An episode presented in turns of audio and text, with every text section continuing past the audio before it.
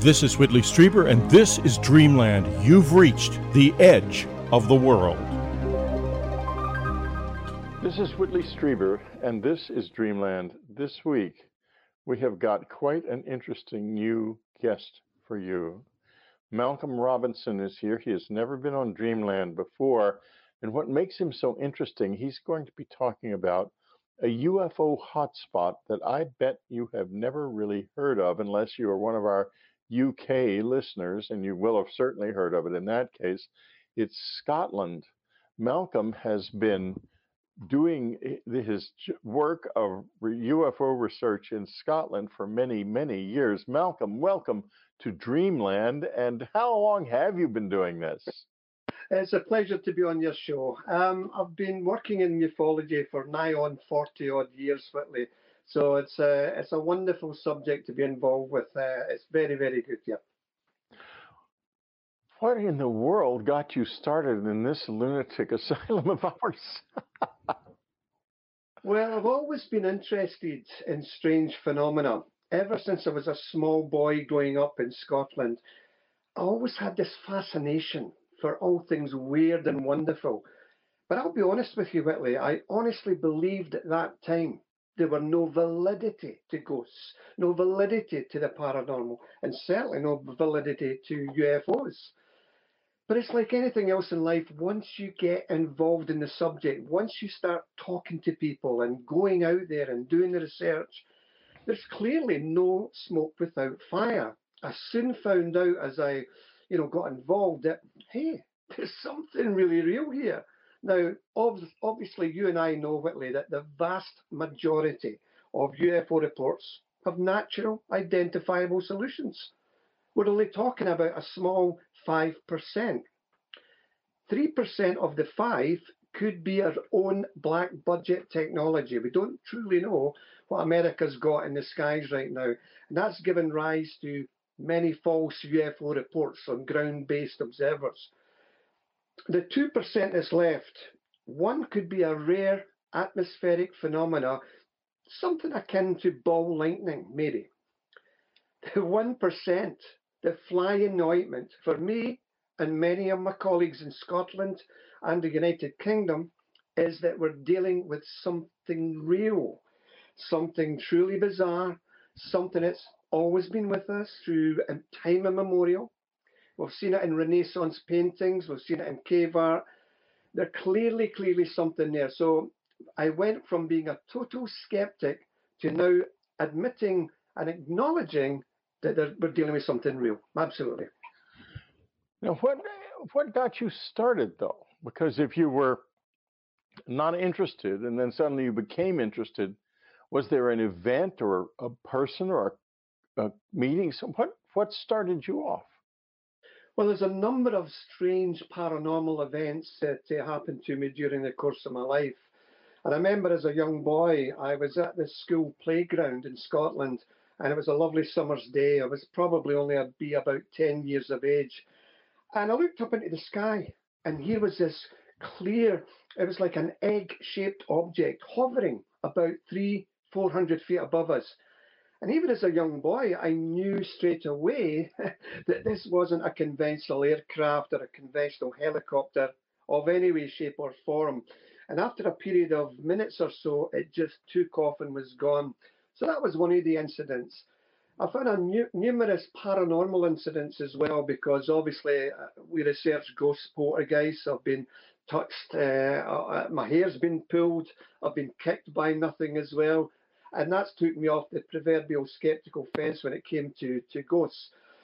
But with UFOs, it probably was 1979 uh, because I was still unsure what was going on. And a case presented to me, which totally took me off that fence. Some of your viewers may, may be aware of it. For those who are not, I'd like to just quickly talk about it. It's called the Dechmont Woods UFO incident and it occurred in central Scotland way back in 1979. The story goes that forestry foreman Robert Taylor, he was employed by the Livingston Development Corporation to ensure that no cattle or sheep strayed into the woods. Very mundane job. He was actually a war hero, Whitley. he was in the tank regiment to liberated Bergen-Belsen during the Second World War. After the war, he went, he did some various jobs. So now he's a forestry foreman, 1979. He had no interest in UFOs, as most people have. He, he knew about them, but he did, he wasn't really interested in them. All that changed. All that changed on the morning of November the 9th, 1979. He was driving into a forest uh, in his pickup truck, and accompanying him on that journey was his Irish red setter dog Lara. They jumped, they got out of the truck, they started walking down this forestry path, and the path leads out into a clearing, about 40, 50 feet clearing. And lo and behold, he could not believe him. There's this large, round object, this massive, big object floating about 30, 40 feet above the, the surface of the grass. It had a flange going around its perimeter. It had cross like projections sticking up from the flange. And he's standing there. He couldn't believe what he's seeing. And his dog was bark, bark, barking furiously beside him. And then the object seemed to disappear. And you could see the young trees in the background, and it would solidify again. And then what happened next, Whitley, was these two spherical spheres dropped down from beneath the, this object, impacted on the grass, and started rolling across the grass towards him, pulling him very violently towards this object. And he lost, lost consciousness at that point. Okay, well, we will find out, Free Dreamlanders, in just a minute, what happened when he regained consciousness. We'll be right back. We're talking to Malcolm Robinson, Scottish UFO investigator. The Falkland Hill UFO incident, Scotland's most controversial UFO case. We're getting into it in a little bit. It's his latest book, and it is quite incredible. It's this is one of the most incredible of all UFO incidents. But let's go back to that clearing, the barking dog, yes. the unconscious man, what happened next? well, um, he lost consciousness. When he regained consciousness, we don't know how long he was out for. He was lying on the forest floor. His clothes were all muddy. His trousers were ripped. And he staggered back to his pickup truck. He tried to radio his, his base, but he couldn't speak. He stumbled back to his house. His wife went, What's happened to you? And he said, I've been assaulted. You've you've been assaulted by by men? No, by a UFO thing. And she says, look, come in. But she knew her husband. She knew he would not make up a story like that. So they got the forestry foreman, the worker involved, is Bob's boss, and then they actually got the police involved. The police were there. The forensic department looked at his trousers. His trousers were all ripped and they fenced off the area, and you could see all these triangular and circular impressions in the grass, track-like marks in the grass as well. And it's the only case in the British Isles it's been deemed, uh, with it's a, it's a case where the police have been involved, and they they considered it as an assault by person or persons unknown. And to this day, it still stands the test of time. Uh, one of Scotland's most bizarre UFO incidents. Now, does he did he ever attempt to recover any memory or anything like that? The where there was a hypnotherapist that was used on Mr. Taylor, um, but it was a stage hypnotherapist, and all they got was back to that time when he saw this massive big object disappearing, solidifying, and then bang, blackness. He couldn't see. And incidentally, I do actually have the, the ripped trousers that he wore. That oh my God, how fabulous! how fascinating. Well, let's take a little closer look at those folks. Yeah, so wow. trousers there. Now, the police forensic officer says, Malcolm, these trousers were ripped in a mechanical manner. They were not ripped by any forest debris or any sharp stones or anything like that. They clearly were ripped in a fashion and it, it's nice to have these trousers, Whitley, because it's a piece of evidence. Skeptics might say, well, I, I, wonder if it almost looks like someone is trying to get them off him. Possibly. He knows when these when these two spheres dropped down and rolled across the grass, he extended these rod-like projections and pulled them at the hips and pulled them forcibly. And at that point, Whitley, he remembers a terrible burning smell, uh, burnt like burning brake linings pervading the whole area, and he bang, he lost consciousness. And um, it's it's a it's a wonderful case. It really is. Oh yeah, it's a fabulous case. Uh, there are so many cases in Scotland, and uh, you know there there are cases all over the world. But I want to roll back to the moment you were touched by this.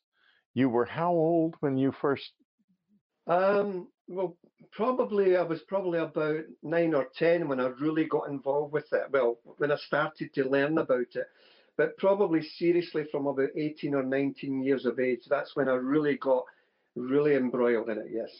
But you were touched by it at some point in your life. You saw, what was it, an orb or? Yeah, it was. Uh, it was uh, this this this um, orb-shaped object floating above a school playing field, and I I couldn't believe it. We're also doing research at Loch Ness, and I saw a UFO at Loch Ness as well. Would you believe? Did you see Loch Nessie as well and a UFO? Well, I've been down. I've been fortunate. I'm one of the few people in the world to have gone down in a submarine in Loch Ness to a depth oh, of. Tell us about it. You, I did not know this. How fabulous! Yes, um, it was a, it was about 15, 20 feet submarine, a mini submarine and it was sponsored by Swatch Watches, and it was there to take uh, core samples of the loch floor. And on the front of the submarine had a toughened glass portal with several very, very strong halogen lights at the top. We went out and we uh, dove to about 500 feet or so. And if you can imagine, um, this is a loch floor, this is a submarine. As it traversed over the loch floor, the, the loch floor just fell away and I said to the skipper of the submarine, Can we go down there? He says, No, we've got to stick to our allotted course. Very, very claustrophobic in the submarine. It had dials, it had switches, there were condensation coming running down the walls. We never saw Nessie, but the skipper of the submarine says, Malcolm, we have had very, very strange anomalous sonar returns, which even I, that's what he said, as a trained sonar operator, I can't understand. And that's the thing about Loch Ness. I do believe there's something there in excess of 15 foot. It's not a plesiosaur without a shadow of a doubt because plesiosaurs, as we know, they couldn't extend their neck. But I've spoken to a, a, a priest at Loch Ness many years ago, a man of the cloth, and he said, Malcolm, I myself have seen this creature. The loch was like a sheet, sheet of glass, not a ripple, and then suddenly this long tapering neck with a small head thrust out from the bowels of Loch Ness and cascaded back into the, the, the loch as well. Now, this is a man of the cloth. Now, that's not to say, you know, men of the cloth and police officers don't lie, but we know that. But his conviction was, he says, look, I really did see this. And what we have to remember, back in 1987, we had Operation Deep Scan. That was a flotilla of boats with the most sophisticated sonar apparatus on these boats. They went up and down Loch Ness for several days and they got some unbelievable sonar contacts on the sonar as well. So clearly there's something there, yeah. Yeah, clearly there's something there. And, you know, that business of anomalous uh, sonar readings makes me think of a lot of the anomalies that surround um, Bigfoot. Yes. Which is is something other than a normal creature because it comes and goes in strange ways. And I'm wondering about, I mean, we could say that, you know, what is it something like they think that uh, only about 20% of the fauna from the era of dinosaurs has ever been discovered because fossils off, usually don't even happen. It's a rather rare event for something to fossilize. And so this could easily be from that era, certainly not a plesiosaur, but there could have been something else that we've never even identified. Well, but uh, uh, go ahead. You, you made a good point. I mean, we're finding on planet Earth species of new species of frogs, of insects on a daily basis the Sasquatch, right. Bigfoot, um, these are unbelievable, strange tales. There's no denying that there's something there. People are seeing them. And uh, so there are other things operating on planet Earth that um, science needs to, to recognize for sure. Yeah, there's something about these, some of these uh, sightings, well, like the anomalous sonar returns that he didn't understand. Uh, you know, if you read the Bigfoot literature or talk to people who are in it, as I have many times, very few of them will maintain that Bigfoot is is is entirely a natural phenomenon that we would understand if only we could find one. The reason we can't find one is that it's not entirely a natural phenomenon, and I think that's possibly true of Nessie as well. But researchers don't like to talk about that. That makes them nervous because they think, well, we're having enough trouble being believed in the first place. If we start to say that this is some kind of uh, some kind of uh, anomalous thing, it's going to be even more difficult. So, yeah, yeah, go ahead. I would, I would, I would accept that because some people think it's some form of tulpa, like a thought form.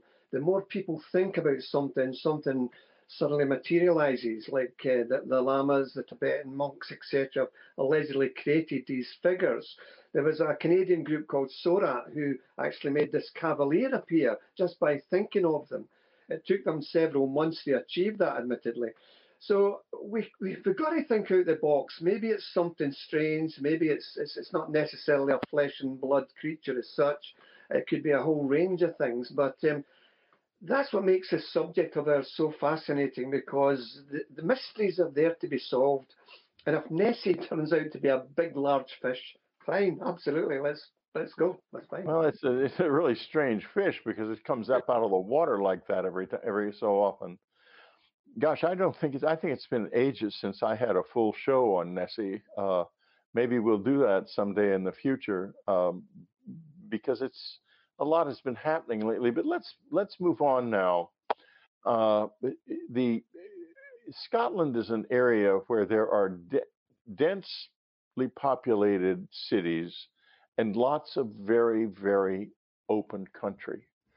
And I, it, a study has never been done, but I believe that areas like that are particularly attractive to our visitors at like the area of upstate New York where I lived, where there was a lot of movement between the city and and this area because people would come and go, and it gave them a lot of, of variety to look at. In other words, they could go down in that area, stay pretty much hidden and out of the out of the uh, uh, out of the mainstream. I mean, let's face it, the way they are, they're hardly likely to go down on Fifth Avenue and abduct someone. But Hopkins tried for years to uh, prove the Linda Cortile case and couldn't quite do it, uh, although he felt he had, but but not not in the not in the classic way. So we have a situation where uh, we can't quite pin it down, but maybe one of the reasons Scotland is so active is that kind of flux. I mean, what do you think causes it to be so much more active, may, maybe than the south of England, which of course is full of crop circles uh, in Wiltshire. But if you go like down into Sussex, there are very few sightings. Yeah. Well, clearly Scotland is known as, in UFO speak, as a window area or a hotspot. It's a location where it's, you know, there's quite a number of these hotspots across the world, Gulf Breeze and Pensacola, for instance. But Scotland, you're correct, has seen a high rise of UFO reports um, for many, many years now. Bonnybridge in central Scotland is a big, big hotspot. Maybe speak about that in a moment. Um, and um, there is areas of Scotland which is totally sparse, totally is just barren landscape and that. And I think maybe, I mean, obviously there must be a reason why these these beings, for want of a better word, are actually coming here. Now, I firmly believe we're dealing with the, these beings for for sure. You know, we're talking about these three and a half to four feet uh, small, childlike bodies, large pear-shaped heads, black inky, inky almond-shaped eyes, which, as you know, Whitley, these have been seen in Scotland as well. Uh, there's a famous case in the A70 when uh, two men were driving from Edinburgh down to a little village in Tarbrax. Now, getting back to your point, either side of this road is very, very barren. It's just fields, countryside. And as they're driving down the road, they encountered this black hovering object about 30 feet above the surface of the road. And again, like most people in close proximity sightings, they knew they knew that it was wasn't a helicopter or a or, or an aircraft of any description. So if you can imagine, this is a UFO, this is a car, and as the car was directly underneath this UFO, it emitted a silver shimmering mist that just hit the car. And as soon as that hit the car, Whitley, both men were catapulted into total and inky blackness. They couldn't see their hands in front of their car. They couldn't see the dashboard of the car. They thought they were dead. Seconds later, they regained their sight. The car was on the other side of the road. They had to pull the car over.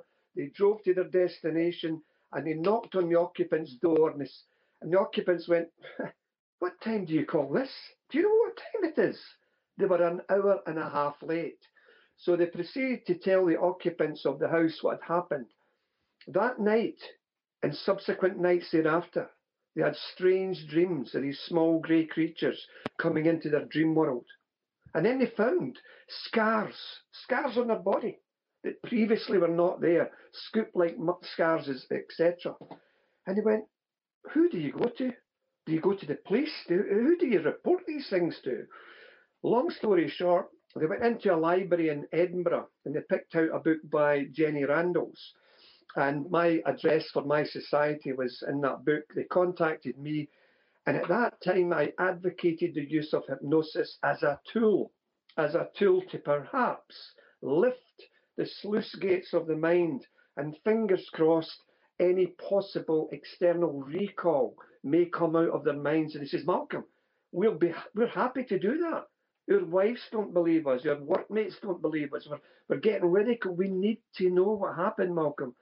So we subjected them independently to hypnotic regression and the typical abduction scenario unfolded. The conscious recall, Whitley, was ever, only ever, of seeing this disc shaped object, shiny disc shaped object above the car, and this screaming light that came down. That was a conscious recall. Under hypnosis, they claim, and this is what they said, the car was stopped they were approached by several of these small grey creatures. They were taken forcibly out of the car. Now they weren't walked to this object. Incredibly, they were put on a like a stretcher, but nobody was holding it. It was suspended in the air, and these greys were standing next to it. Gary Wood, one of the abductees, then found himself completely naked, lying on this flat raised table in this silver room. And he says, Malcolm, I couldn't move a muscle. I could only move my eyes. I desperately wanted to hit out at these small creatures, but, but I couldn't do it. And they were moving around his bed, etc., uh, with this flat raised table. And suddenly he saw this black lens-shaped device. It was about three feet, three feet in width, just tumbling in the air above him. And then he, Colin, that's the other abductee, found himself in this perspex chamber, completely naked. It was it was an unbelievable case. Well, we'll get back to it in just a moment, Free Dreamlanders. We're talking to Malcolm Robinson, the author of over 40 books on the UFO subject. His latest one, which we are going to get to very soon, is the Falkland Hill UFO incident. And you will not forget this. This is an extraordinary case, but there are lots of extraordinary cases in this really extraordinary man's long career. So we'll be right back. We're talking to Malcolm Robinson. Malcolm is a UFO investigator par excellence. The Falkland Hill UFO incident is one of the most extraordinary of all UFO incidents we've ever known about in the in history, and we'll be getting to that shortly.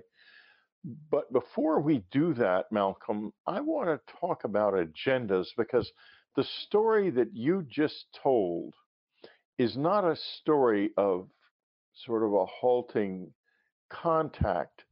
It is a story of an organized process. These people are taken, they are stripped naked, and something is done. Well, the question I have, and as an abductee myself, I've been wondering this for a long time because I was assaulted too.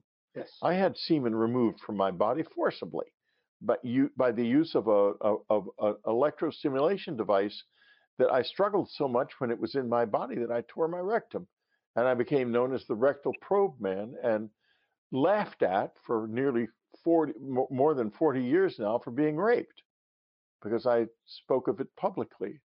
And I've had that. And I'd like to know about this agenda because uh, I think it's there. And I think people like you who have talked to many, many witnesses might have some real insight into this. Uh, what? Tell us a little bit more about your ideas about the agenda. There is an agenda. Absolutely, there is an agenda. Sadly, we can only speculate. I mean, people have been abducted, as you mentioned a moment ago. Sperm and ova has been taken from males and females. I've spoken to a female abductee. She says, Malcolm, I was re abducted, and in the ship, I was told telepathically, and I was shown this hideous, half human, half hybrid child. And telepathically, I was told, This belongs to you.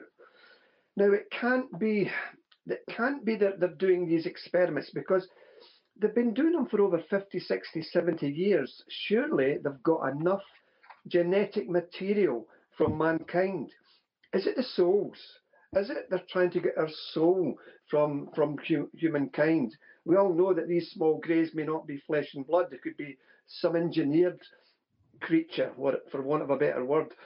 But it really frustrates me speaking to people who's been subjected to this horrendous process, taken from their rooms, taken from their cars, and it's it's an unwanted process, you know, and they're terrified, absolutely terrified.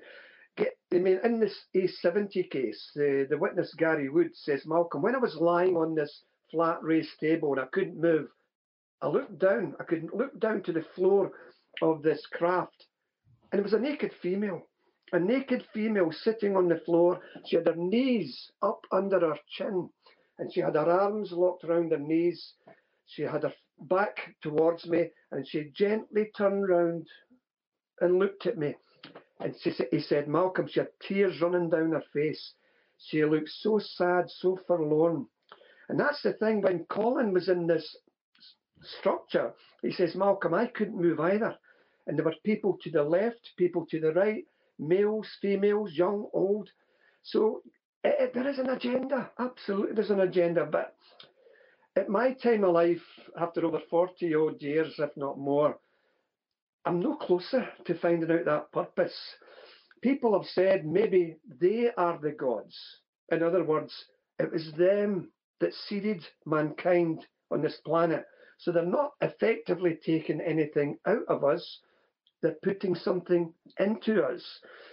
Who knows? Are they time travelers, etc.? Um, I, I, I don't know. I really don't know. Well, I notice, and I'm sure my viewers have too, and listeners, I'll tell you, uh, that there is a model of the time machine from the movie The Time Machine on uh, on the the bookcase behind you.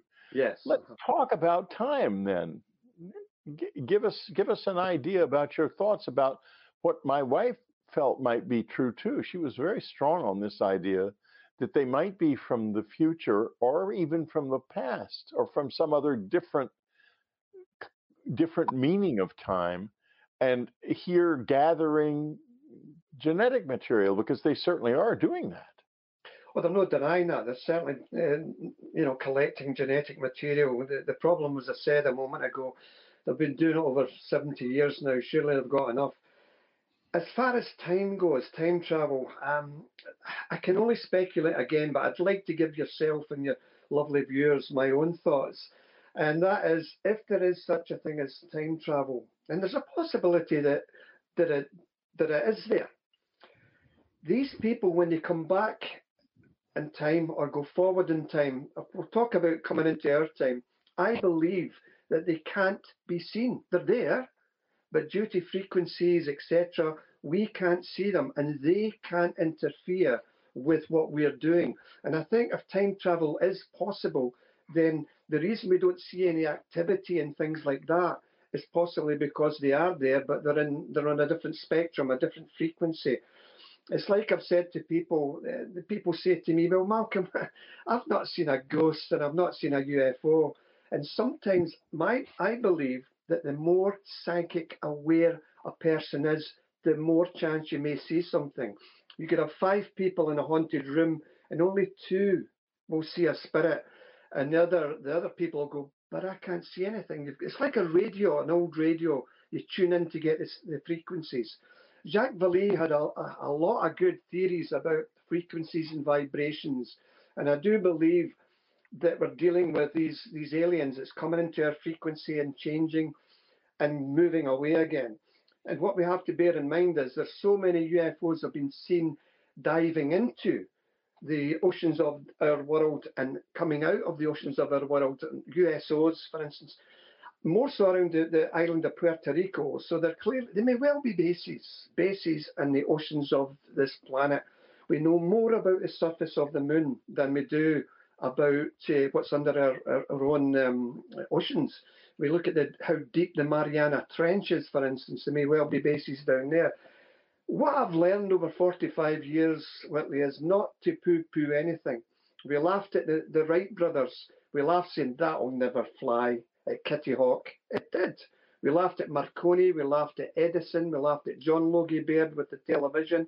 That'll never work. It did people shouldn't laugh and poke fun at things just because it sounds ridiculous. Ufology is a wonderful subject to be into. Not so wonderful if you've been abducted. I, I, I, I take take that.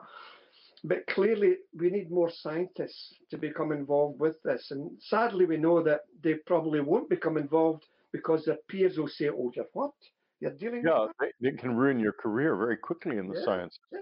I know scientists who are involved. Hal Puthoff is involved. Uh, Garry Nolan is involved. Kit Green, but they're not many. They're few. And Dr. Vallée is a scientist, and he's involved. And he's he's just written a wonderful forward to my new book, Them, which is out uh, hopefully on March the fifteenth. And so, uh, in any case, uh, th- that's all. Those people are there, but they are isolated.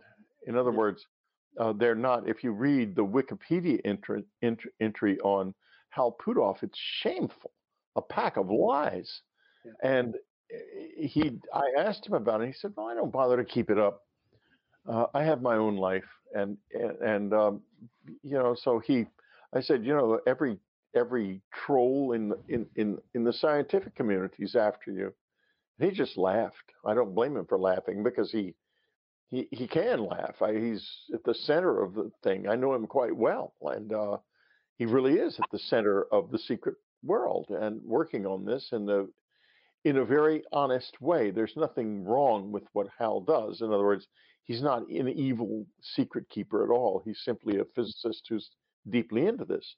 Now, but I'd like to go back to um, to the hybridization issue that you talked about because, of course, that was a has been a dreadful part of my life. Uh, Eleven years after we, after I had the semen removed, uh, first of all, that same year, or no, two years later, my wife and I were shown a baby, and I don't remember anything about the baby at all.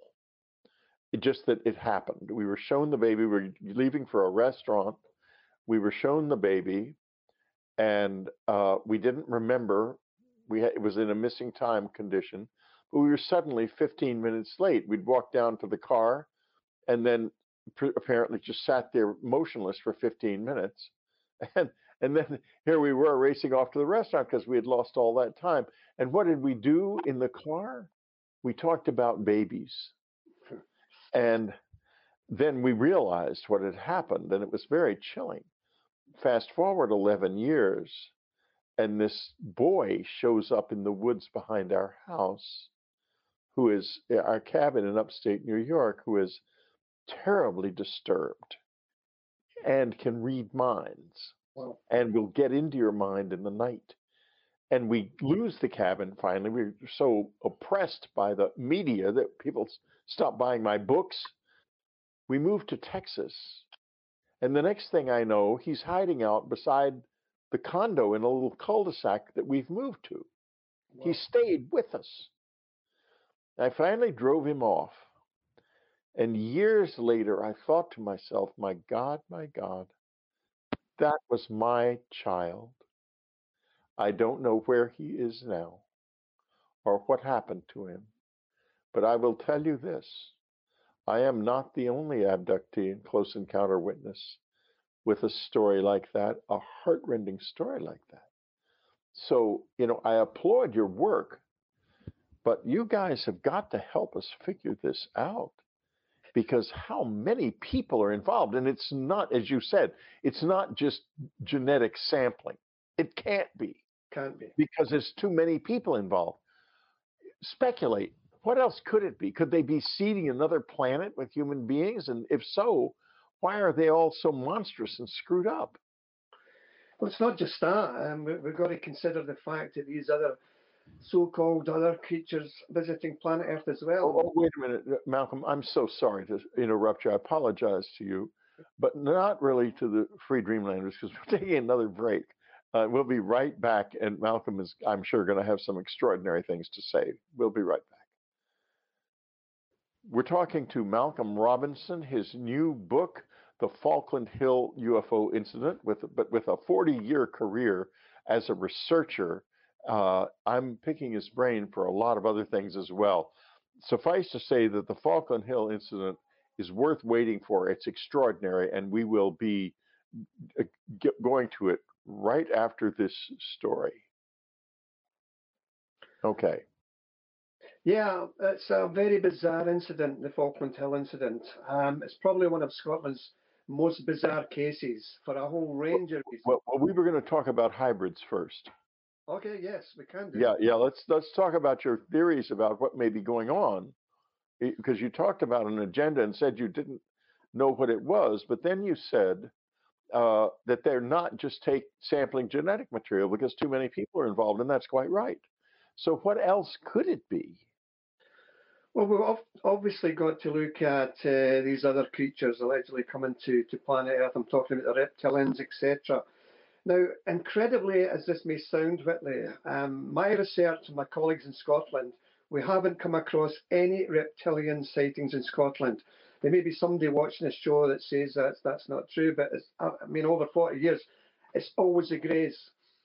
But getting back to the possibility of what is the agenda, what is what's going on here, you're quite right. It can't be a genetic sampling. It, it could it be to repopulate a dying planet? It sounds preposterous, you know. And there've got to be a cut-off point here. There've got to be a, a kind of draw the line in the sand where they have got to make themselves openly known. We know that when people have been abducted, um, they try and speak or they say telepathically, well, why are you here? They're getting back to the A70 case. Gary said and he said to these greys, Why are you here? What do you want? And the word they got back was sanctuary. Sanctuary. Now we know what sanctuary means. That's a place of people can, you know, nice and easy, quietness, etc., love, etc. Why would they? Why would they say that? That was a strange thing to say. Sanctuary. That's probably the most telling word I've ever heard about this. You know, I'm going to talk a little bit about it off the top of my head and speculate here, but that's a big word. I'm going to think about that for a long time Yeah. because, you know, we had on the show recently uh, uh, two, two, uh, and excuse me, folks, if I'm not pulling their names up right away. Uh, I do this every week. so, so um, uh, anyway, we had two guests who were talking about the possibility that the Greys were essentially brilliant machines that were in search of souls, that they didn't have souls, and they they were conscious enough to know that when when the, when their lives ended, they would just disappear, and that they were not they were not giving their lives to souls that would go on, and they wanted souls. And I thought that might be true, but it's you know they never proved it. Uh, the the guests, and it was a very interesting show, I have to say. Uh, so the um, uh, but what if what if they have no home and they're looking for a place to be and they found this place and we're already here. And they're trying to make versions of themselves that are like us so they can fit in. Does that make any sense whatsoever? Or is it just like science fiction to you? It makes sense in the degree that we should always look at these things as i said before let's look out the box they may be trying to model themselves on part of, of this hybridization maybe it's part them part us and that's a possibility um, but I mean, when you look back, these things have been there in Renaissance paintings and cave art, etc. We seem to be no further forward in, in analysing the, the what they're truly here for, and that's a million dollar question that I get asked, my colleagues get asked. What is this agenda? When we look at the press conference in 2001, you had all the generals, the military people, and I went, yes, at last. These are men from the American Air Force and, and the American military who have seen these things, have appeared over silos, switched off um, machinery, etc. Surely we're going to get an answer. And it was yesterday's news, sadly. You know, they, it never went any forward. And that's the thing. But when the Pentagon released these uh, images of these fast moving objects, they called them gimbal, go fast. Um, you know, these jets, it was taken off from the USS Theodore Roosevelt and the Pentagon, as we know, came out and says, we don't know what these things are. Now, either they do, and it was just an exercise to find out how we would get on, or it's the Russians or the Koreans, or, which I believe, it's up there. I think the agenda is slowly manifesting itself in a, in a way that there, there are more and more sightings across this planet of ours the abduction phenomena, phenomena seems to be on the increase as well. Should we be worried? Possibly, possibly, because let's. I think, I think we should certainly be worried. I think we should. I think we desperately need to understand this. Um, and by the way, the shibboleth that's being spread around by primarily, I think, the U- U.S. Department of Defense and its ever faithful brother GCHQ uh, uh, is that these might be Russian or Chinese or something of ours. What they prefer the public not know or remember is that the Twining Memorandum from September of 1947 clearly describes the flight characteristics of UFOs that are exactly like the characteristics of the gimbal and tic tac objects. Yeah in 1947. Therefore, they are not Russian, they are not Chinese, yeah, they are not ours. Those are intentional lies designed to cloud the situation, which gets me to my question for you. Why? Why cloud? Why are they working so hard to deceive the public about this Malcolm, I mean, you must know this inside and out. Give us your ideas. Well, I'll give you what I believe is happening. I truly, truly, honestly believe that the governments of this world know more than they're letting on about the UFO phenomena. That's, that's for sure. You just gave us a for instance there. I mean, when you look at under the Freedom of Information Act that was passed many years ago in America and now here in the United Kingdom, Many pre classified government documents were released to the public and they were still heavily blacked out, paragraphs blacked out, and it can't be just addresses of the witnesses. I mean, there's something clearly going on. People have said, and even Gary Woodis says, that um, people have been abducted and they have seen military people in underground caverns, etc.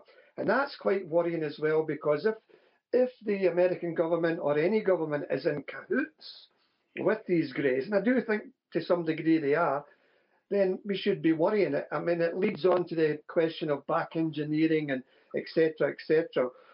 but I think there is a, an element of uh, the governments of this world knowing more than they're letting on. Um, uh, and so, therefore, when we look at an agenda, again, I'm only speculating, Whitley, when we're looking at an agenda, maybe they're trying to get all this technology from the Greys, from whoever is behind us.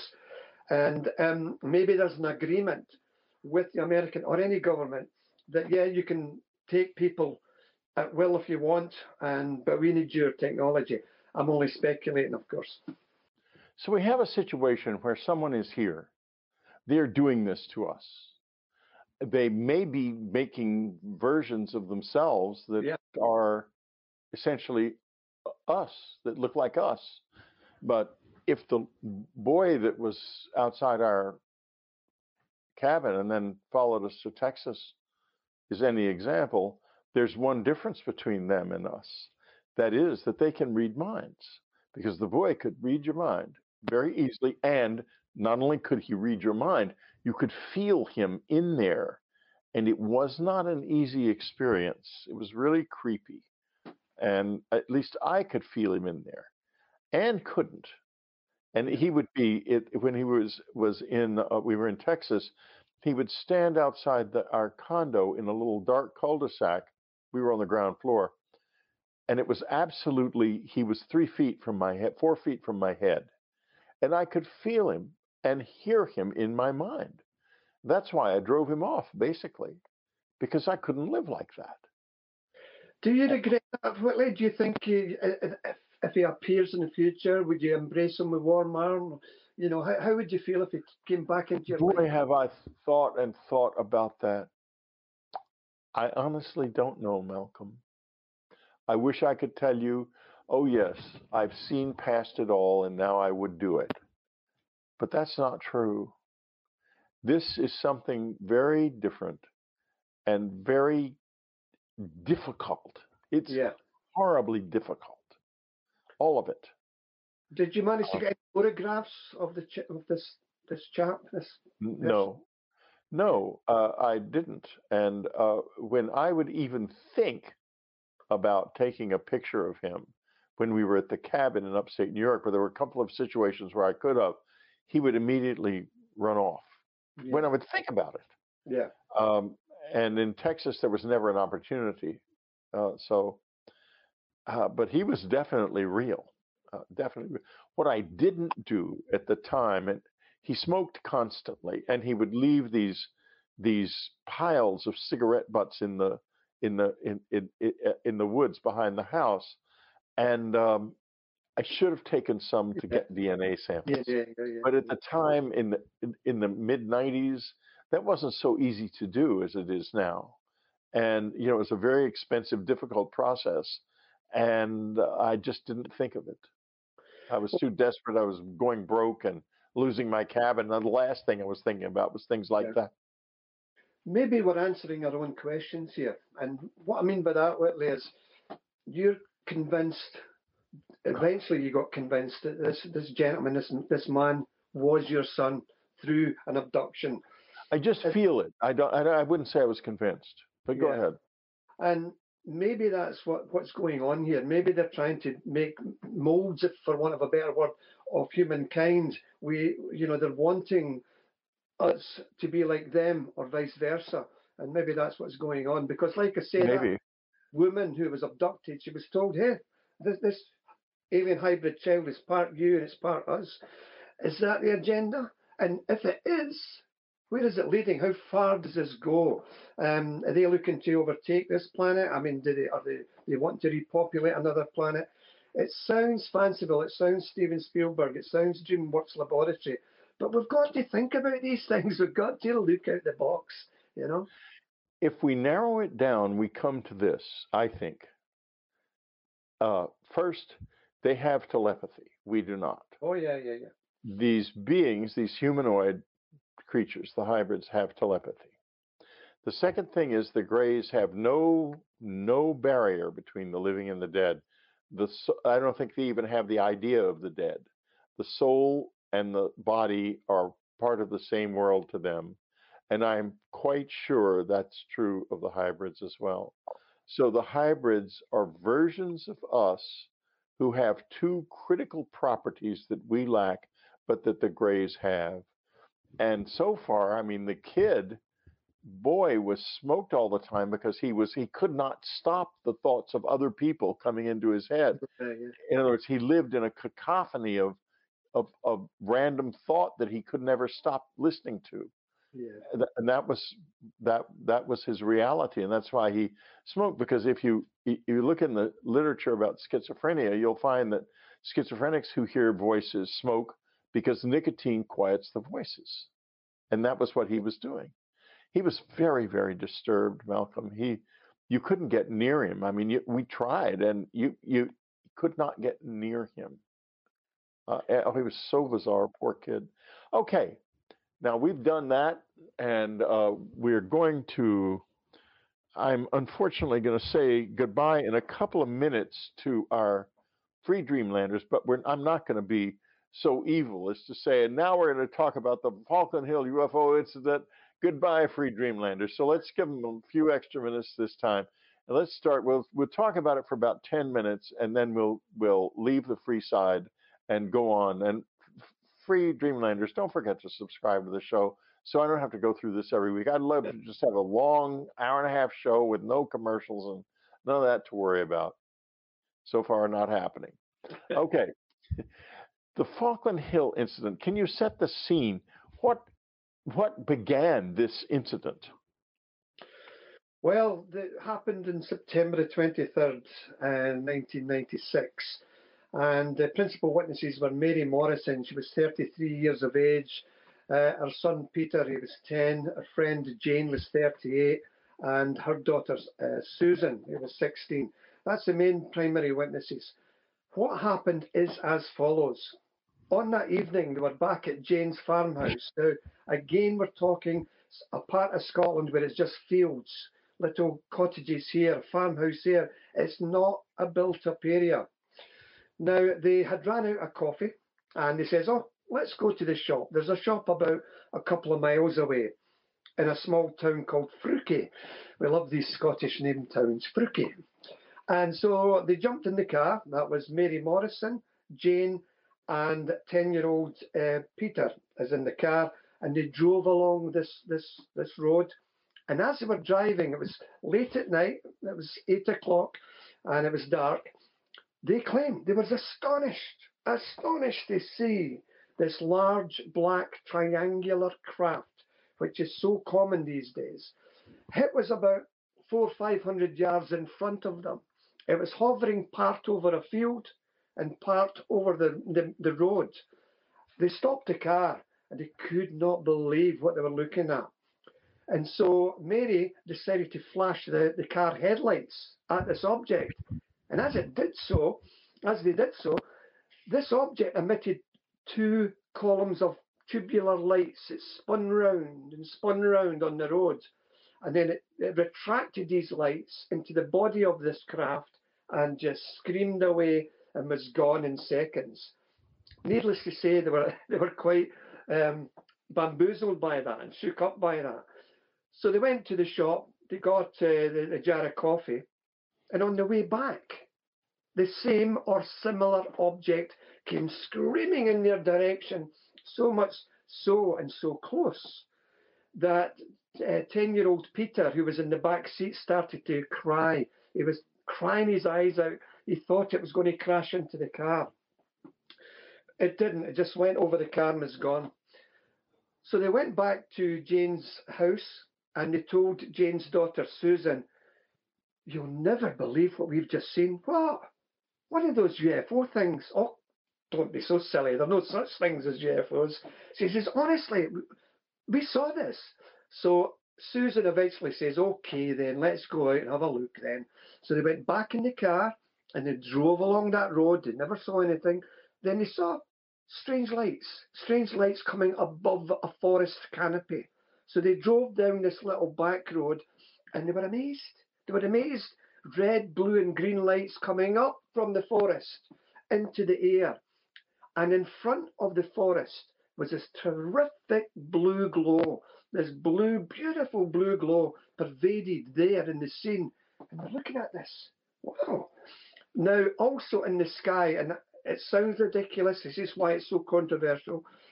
It's all their testimony. They said above them, about a thousand feet above them, it was like stars.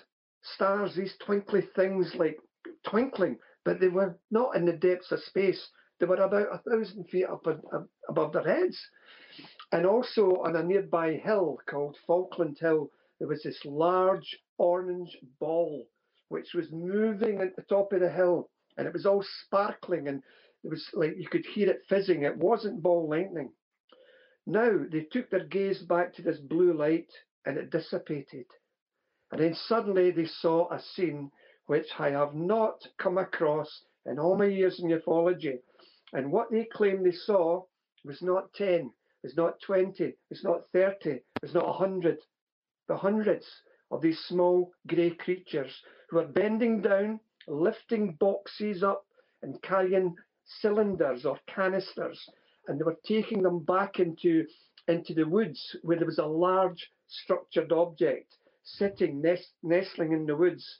And at either side of this strange spectacle, there was these taller greys, as if they were in charge, looking at this scene, as if they were a, on a building site and you had the, the gaffer, I don't know how you say it in America or Canada, a boss man, making sure everything's going all right. They looked in charge. And one of these large creatures put his, the back of his hands, stretched it down and put it on the grass. And there was also a, a probably about six or seven feet light, a ball of light, free floating above the grass as well. And they're mesmerized by this. They couldn't believe it.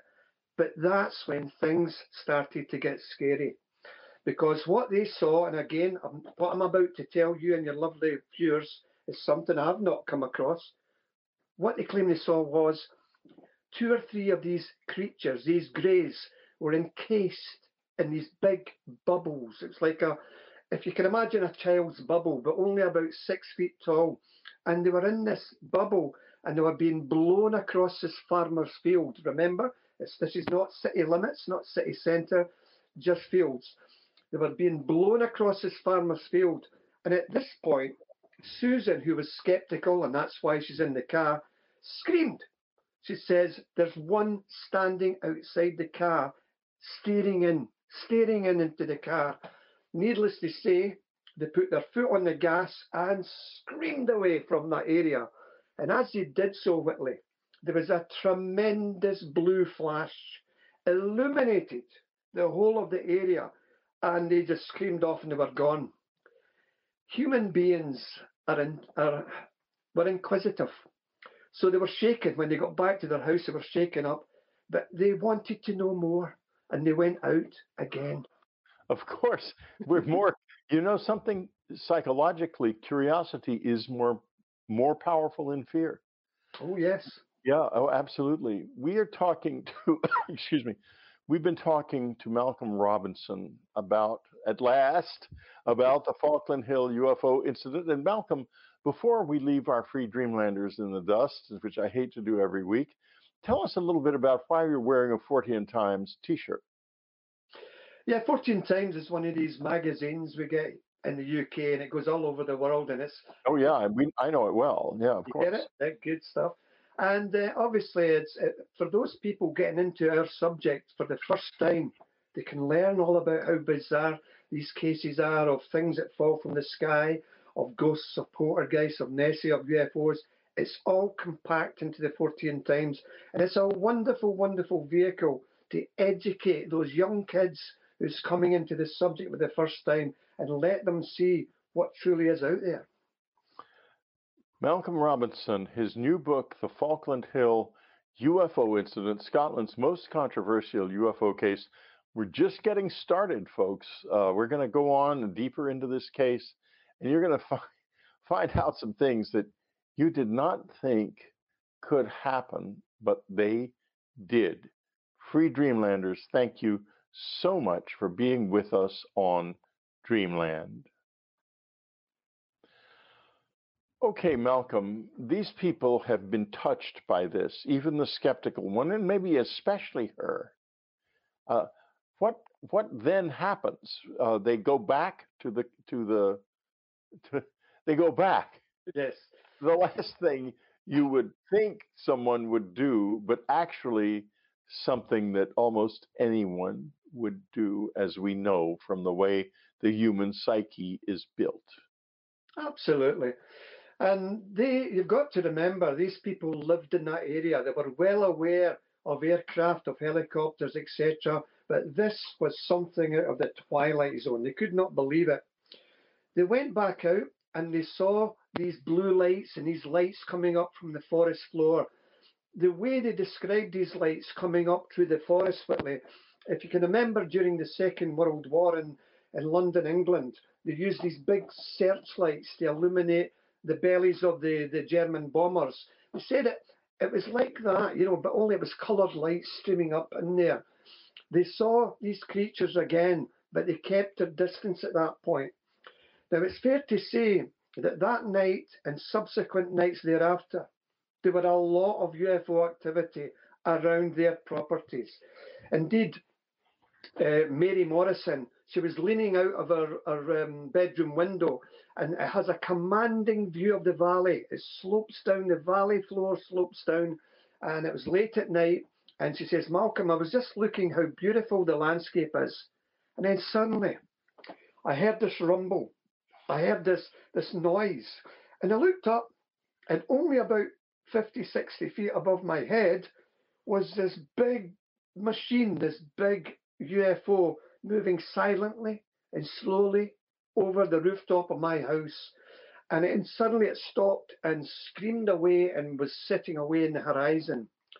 That was followed by a red spherical ball as well that just came away. But probably we spoke about it being controversial. Here's some more for instances. She was running a bath for her 10 uh, year old son, Peter. So Mary was on the phone downstairs, her son's upstairs, and then suddenly she heard, Mom, Mom, come quick, come quick. She threw the phone down, she bounded up the stairs. What? What is it? She went into the bathroom. What is it? And the little boy says that a small grey creature suddenly materialized in front of the bath.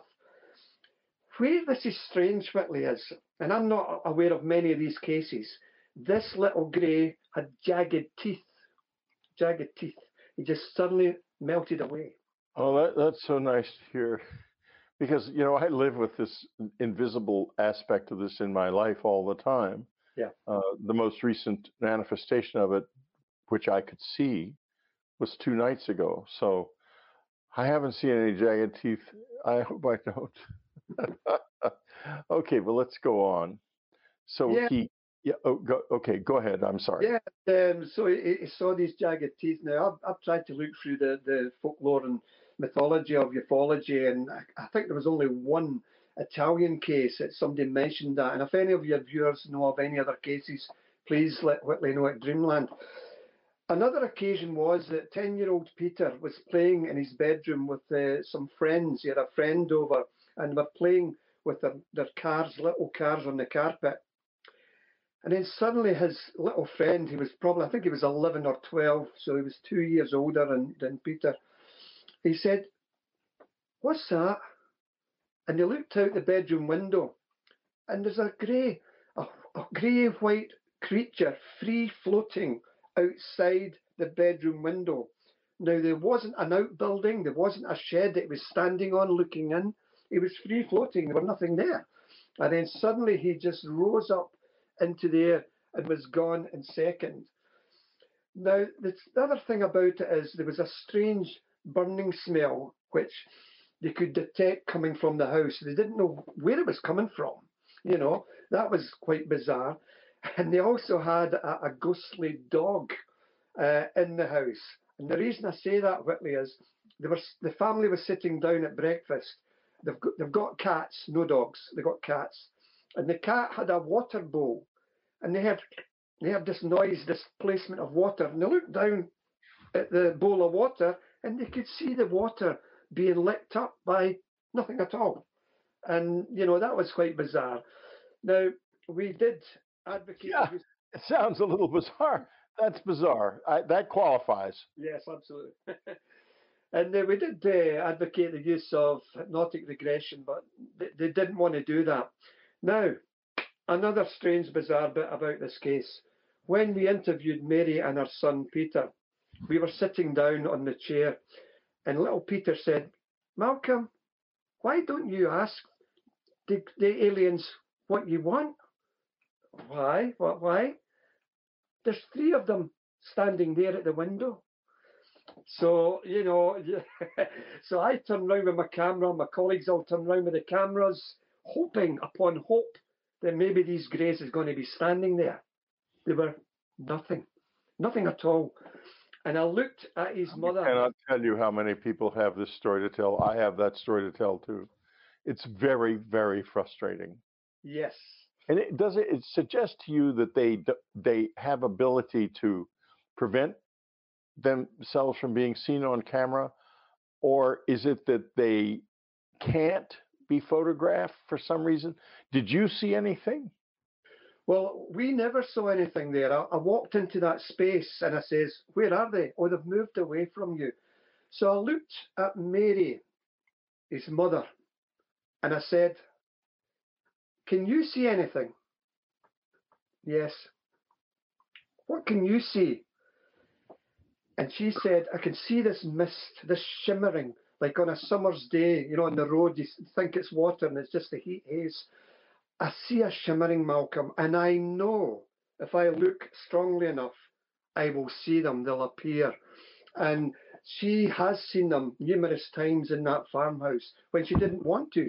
She, she walked into a room and, and they're standing there. And that's the frightening aspect about this whole scenario when where people are dealing with these creatures. They're coming in to humankind airspace, and you know most often they're not wanted, and it's very very frightening. And obviously you've sadly had to go through this all your life, Whitley. You know where we're coming from. There are people watching this show right now and saying, "Yeah, I can relate to that. It's happened to me." So clearly that there are people here but we need to get these people out and really let the world know more about what's going on here. Let's um, let's talk now about the Fife incident. It's the same one, the Falkland case. Oh, uh, it's the same case. Uh, uh, yeah. It's just a different name. Different name. What I should also say as well that these ladies had strange bruises on their body that previously were not there. One was under the right breast of uh, Mary, and Jane had one bruise in her buttock. And whenever I, I interview abductees, I always ask that question Have you noticed any strange anomalies on your person? Have you got any bruises, any scars, etc.? Because we have to, even though I believe wholeheartedly that they're dealing with a real bona fide phenomena here, it's my job as a researcher to unmask any fraudulent mediums, to unmask any fraudulent people who just want their five minutes worth of fame. We have to be careful as researchers to get to the truth, and it's not just people trying to muddy the water, so to speak. You know, um, but I, I, totally believe these these people. Now they actually moved away. Um, it was a, a pre-moved plan prior to this event. They moved away down to Wales, and we we didn't leave any forwarding address. They didn't leave any forwarding uh, email or phone number, and it's it's quite frustrating because there's so much more to this story than than we know. Some of the people I mentioned in the book. Now, Mary was the one who moved away. Yes, that's correct. Yeah, and you don't know why she cut off all contact, or? Um, well, we do know that it was a pre-planned move anyway. It was in, you know, it was on the cards, so to speak. Um, but I don't know why she never got in contact. That's that's what we don't know maybe she just didn't want to know any more about it because this was a big yeah it, well it, it eats at you and i can see that someone might want to just get on with their lives. A lot of a lot of abductees the last thing they want to do is talk about this. So i understand that very well. In fact i've often wondered whether or not i should have talked about it. I don't know. No, anyway think, good go ahead. You know i think you did the right thing whitley. You know obviously when your, your book came out communion that was a catalyst, as we all know, for people across the world to recognise, hey, I don't stand alone. Yeah, it was the first moment of first real moment of contact where the public mind was opened up because they so many people remembered the face on the cover. it was a trigger point of profound trigger point. Really was. I had no idea it would be that when we published it, and I'm glad I didn't because I probably would have been terrified. Um, now I'm. I wouldn't say I'm terrified, but I'm very uneasy about the whole thing. What I'm equally pleased about you is, is you know, obviously writing this book, and um, oh, thank you for holding it up. That's that opens up the spirituality aspect of your life and your wife, etc. I'm totally, totally convinced there is a life after death. My research yeah. clearly shown to me that each and every one of us, when it's our time, will meet our loved ones who's gone before us. That is a fact. You know, I just have the feeling that these people, these beings are here because of that. Uh, Anne, yeah, I'll never forget the time Anne walked out of her office and said, Whitley, this has something to do with what we call death. And that was a very seminal moment and in my life and maybe in the whole life of our exploration of what this is. And I I've thought to myself, what if they are the dead? Well, maybe. I hope not. Maybe they look. Maybe it's to do with souls. Maybe it's to do with this. Maybe they don't have a, a life after death as such, and maybe that's what they're trying to search for. Um, maybe that's know, what they want. Yeah, exactly. I mean, people say that God made man in his own image. So, whose image are these small grey creatures? Are they, are they more than one God? I mean, obviously, that's another conversation as well. Anyway, you know. Um, you know, what, here's an idea. What if they came here and, my God, they found what they always assumed was impossible in this universe an immortal species, and it's us. Yeah. That's an awesome thought. I'd never really thought of it that way before. We continue. Mankind continues. Okay, not in the physical form, but in a spiritual. She continues for sure. Correct, she does. Absolutely. She was a master of afterlife uh, knowledge, and she created that avatar, the white moth, and uh, she is just uh, still with us as she as she wishes to be. And yep. you know, she says to me, "People have to remember me because I can't find them if they don't." So that's why she's up there. Oops, she's up there. the uh, so that every time I have the show, she's there and people can yeah. see her and remember. Yeah, and that's the beauty of it. You know, I mean, I didn't get to believe and, uh, and acknowledge life after death willy nilly. It came after many years after speaking to clinical physicians, speaking to people and near death experiences, out of body experiences. Yes, I've looked at the oxygen starvation to the brain, you know, it's just, you know, people hallucinating, etc. But there's so many good tales of young children going to almost the afterlife and seeing people they never knew before, and they came down and they go to somebody's house and they see a photograph. Oh, I saw him when I was in space or when I was in heaven. They've never seen that fella before. It was a great uncle who lived before they were born. So there, there are all these things as well, you know. Yeah. Well, we have afterlife people on in the show all the time. Uh, uh, we had a lady, Elizabeth, who uh, was uh, struck by lightning. Uh-huh. And she was walking into church or a synagogue, I believe she was Jewish, uh, w- with her children. And there was a lightning strike, and you know she hurried the children on into the synagogue, and uh, then, to her amazement, no one seemed to know she was there, but they were all trying to help the children who were terrified. Yeah. And she thought, what in the world? Why doesn't anybody notice me? And the, the, she then she noticed this pile of debris out in the parking lot, and it turned out it was her under a burned up umbrella, oh. her body. Yeah. And there followed a two week period, excuse me, a two week period in the world of the dead. And we had Eben Alexander on the show, who is a neurologist who had an incredible yeah. extended afterlife experience. So, and Anne, not only did she does she is she there, she planned her exit from January before uh, she she died, as you know, having read Afterlife Revolution. So they are here. Yeah. And maybe what is happening among us is something that I referred to a moment ago that the world of the the veil between the worlds is breaking up, breaking down. Maybe our visitors come from the other side somehow. Maybe it's a here's another wild speculation, but we're having fun, hopefully. Maybe they are a dead species that is totally died out and they want to have bodies again. And that's why they're here, trying to make bodies that will fit them. That maybe their planet was destroyed or they even destroyed it. And it now can't create bodies that fit their souls. Could be, could be.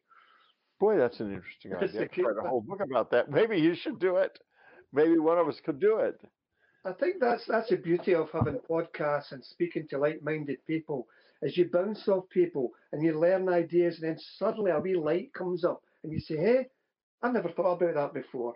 And that ufology is a big, big jigsaw puzzle.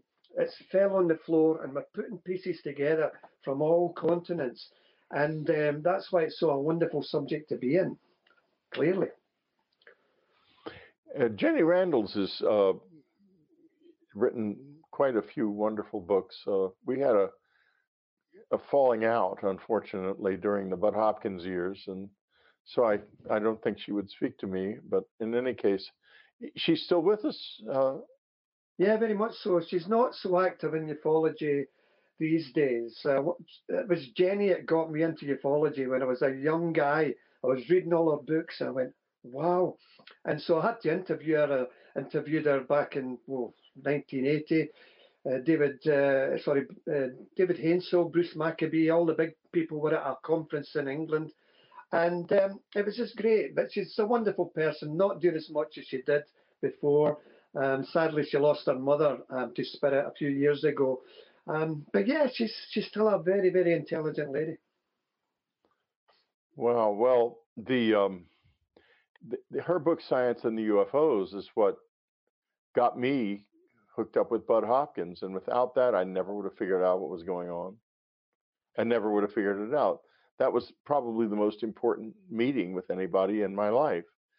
Then he had a falling out with me, but he was not right. He he had beliefs about some things that had happened between us that hadn't happened, and he was wrong about that. And you know, there's nothing I could do to reach him, so I just had to accept it. But I thought then and still think now he was a wonderful man and a real pioneer.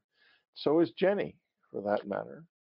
So yeah. I'm glad. I was glad that you. I saw that she had written a forward to your book because I wanted to bring her up and say something about her. You've you've, you've got to meet again. You've got to get in touch with her again, Whitley.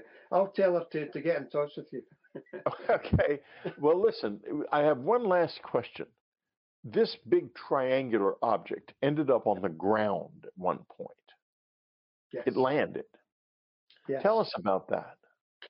Well, when they were looking at this amazing spectacle, all these small greys busily doing lifting boxes and, ca- and uh, cylinders, they did indeed go to this area of the forest where there were hardly any trees. So there was like a wee alcove kind of thing. And there was this object, this triangular shaped object nestling in this wood, and it was there. Now, it begs the question what was going on there? Was it something they were meant to see? Was it just a break in a dimension? That, that's an area either in the past or in the future. It will be very, very important. Clearly, they, they either walked into something that wasn't meant for them or it was. And um, but this object was there. It was huge. It was metallic, and they they'll never ever forget it. You know, and that's the thing about UFOs. We spoke about. You know, you look about the Scandinavian ghost rockets of the, the, the 1940s, ufology and the shapes have been changing all the time. Back in Belgium in 1980, that was more or less the start of the, the flying triangle. So that said, they were way back 40, 50 years before that. So the technology is progressing with us. Are they wanting us to see what they want us to see? or what? The object that was in Dechmont Woods was solid, then it dematerialized, then it solidified again. Quickly, the A70 case, the, the chaps that was abducted. Gary says, Malcolm, I woke up one night in my bed and I saw a little grey standing at the foot of my bed. Now, this is what he said. And he says, This time I'm going to do something. He jumped out of, out of bed, he ran towards the small grey, and he punched this little grey. He went over like a tumbling acrobat. And it, the, the little grey had an expression as if he was surprised to be seen. And then suddenly, this little grey ran towards Gary. A tremendous flash and Gary says, I lost consciousness. And I woke up. I says, Was it a dream? Do you think you may have been dreaming? He says, Oh no, oh no. He says, I've definitely that definitely happened. And there was another occasion when he was in a car with his two young sons and he was driving away, not the A70, but another area. When suddenly this mist, he said it was like a mist, this white cloud came over the bonnet of the car and came up over the windscreen and his two young sons were screaming, Dad, Dad, what, what's going on here?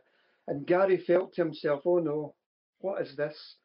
And when he was younger, because we spoke at the top of the show about is it maybe these things happen in their childhood, I said to Gary, Have you seen anything when you were younger? Oh, yeah. What did you see? He says, When I was uh, in the, the Scouts, I was maybe about 11 years of age, and we were walking towards the school, and I saw on the roof there was a chimney, and there was this horrible, hideous creature. He's, I says, Do you mean a grey? Oh, no, no. It was, I, I don't even know how to describe it, Malcolm. It was like a gargoyle like thing, and it was real. And I says, Is it maybe an adult in a mask or, or a suit? He says, Oh, no. This thing moved towards us and looked, and then it just disappeared. So these things are flitting into and out of our, our realm here for sure um, they can dematerialize it well. Jacques Vallée has definitely got the right answers, you know, that its dimensions is something to do with that for sure. Yeah, I think Jacques is really on the money. I'm so glad he wrote a forward for them because I reverence his his knowledge. He's one of the greats, and uh, he, um, he yeah he you know, Passport to Magonia takes this back all the way across human history. Oh, yeah. And there's a lot of connection even between what we've been talking about and uh, and the fairy stories of the fairy faith of New- Northern Europe and all those stories, which are so many in the British Isles and in Scotland. Goodness knows a lot, uh, but at the same time, there's something very different about it. It's very physical and it has a very scientific feel to it. You know, someone taking DNA and taking genetic material and sex as uh, sexual material. That's that's not fairy tales no at all. That's something else. And which gets me to this. Don't you wish we knew what was in those boxes and cylinders? Exactly. Exactly. What, what, what, yeah, go ahead. No, I'm just, I'm just like yourself. We are inquisitive. What was the purpose of these boxes and these cylinders? You know, the, that's why I love this subject so much. It's yeah. almost an answer, but you're drawn back. You don't have that answer, you know. My question to you, Whitley, is do you think that you will have any more experiences by the, by the Greys? Do you think they still have an agenda with, with you? Oh yeah, I'm integrated into their world. I, you know, they have, they're here all the time. I'll show you. This is a little radio, uh, uh, which, let me see if I can get it in the screen. Yeah, my yeah. listeners know about this. This is a silent frequency. There's nothing on this frequency mm-hmm. except in this apartment. If you take that radio and you step out onto the deck with it, it stops immediately. Immediately and there's therefore there is something to do. It's I think it's something to do with the implant. But, uh, no, it's this my life. Yeah, I, yeah. I am the last. I'll tell you the last really weird thing that happened was three nights ago.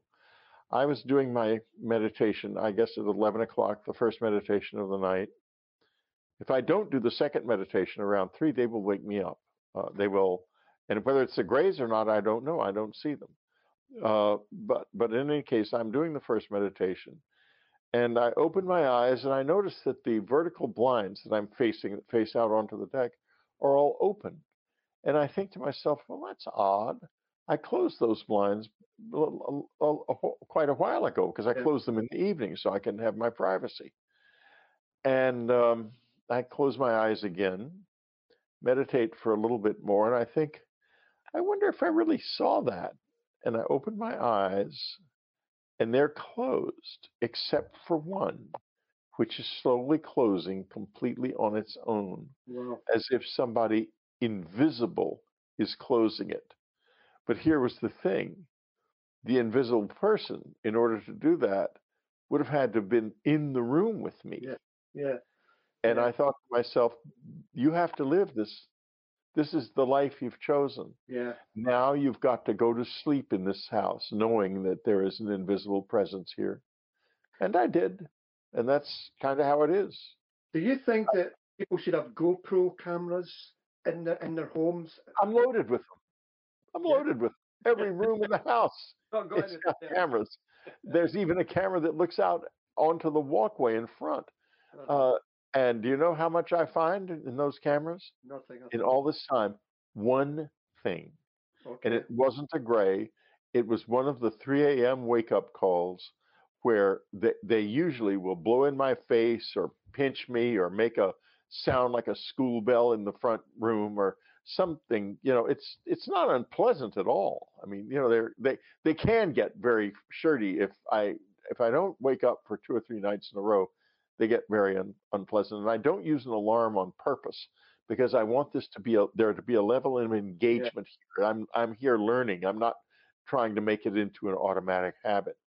So um, uh, what happened that night was the telephone this my cell phone uh, right here is uh, lying on the bedside table every night, same place.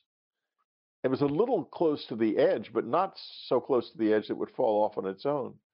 And at three o'clock in the morning, you see in the camera the cell phone slowly slide along and fall off.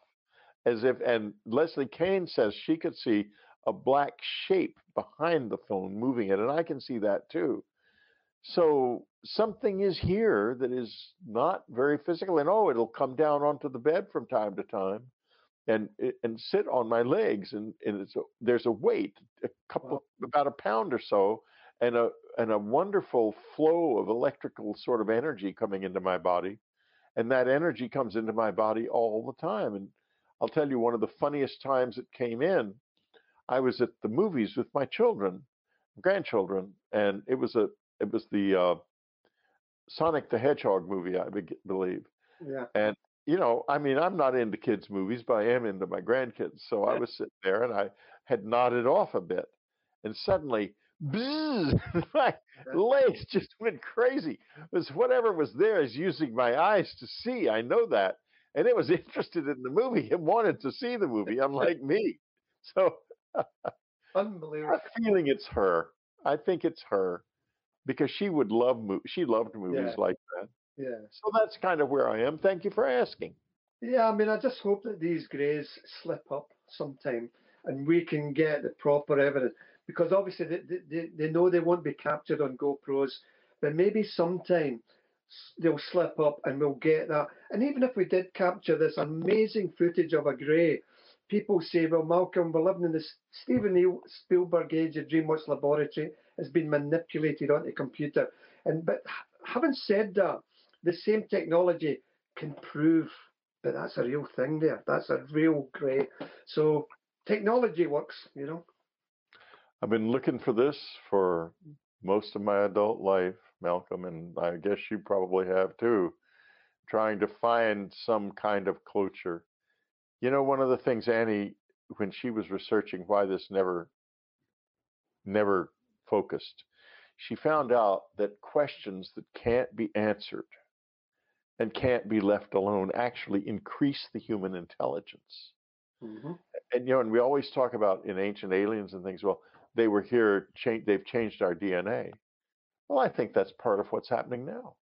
I think because we can't answer these questions, the intelligence of everyone involved is increasing. And that's changing our DNA because we will hand that down to our children. And uh, uh, I think that they're here in part changing our DNA to make us more intelligent. I think they might be here in part to join us in our world somehow. And God knows what else. Probably the things in those cylinders and boxes would tell the story. But we didn't get to open them. If I had have been there, I would have run over that field and really got involved in that. Goodness knows what would have happened, but I would have been there, definitely. You know. Thank you, Malcolm, for a wonderful show. I gosh, I can't tell you how much I have enjoyed this, and I'm sure my viewers and listeners did the same. The Falkland Hill UFO incident is only just the surface of the incredible, wonderful output of Malcolm Robinson over the years, a wonderful UFO researcher. Scotland is lucky indeed to have a man like you on its side when it comes to the paranormal. Thank you. Thank you, Whitley. Thank you, folks, very much, as always, for being subscribers and for listening and watching Dreamland.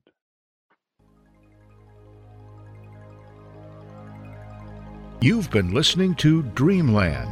Be sure to tune in again next week. Dreamland is brought to you by UnknownCountry.com and its family of subscribers. Our theme music is The O of Pleasure by Ray Lynch. Unknown Country was founded by Ann Strieber. Our news editor is Matthew Frizzell.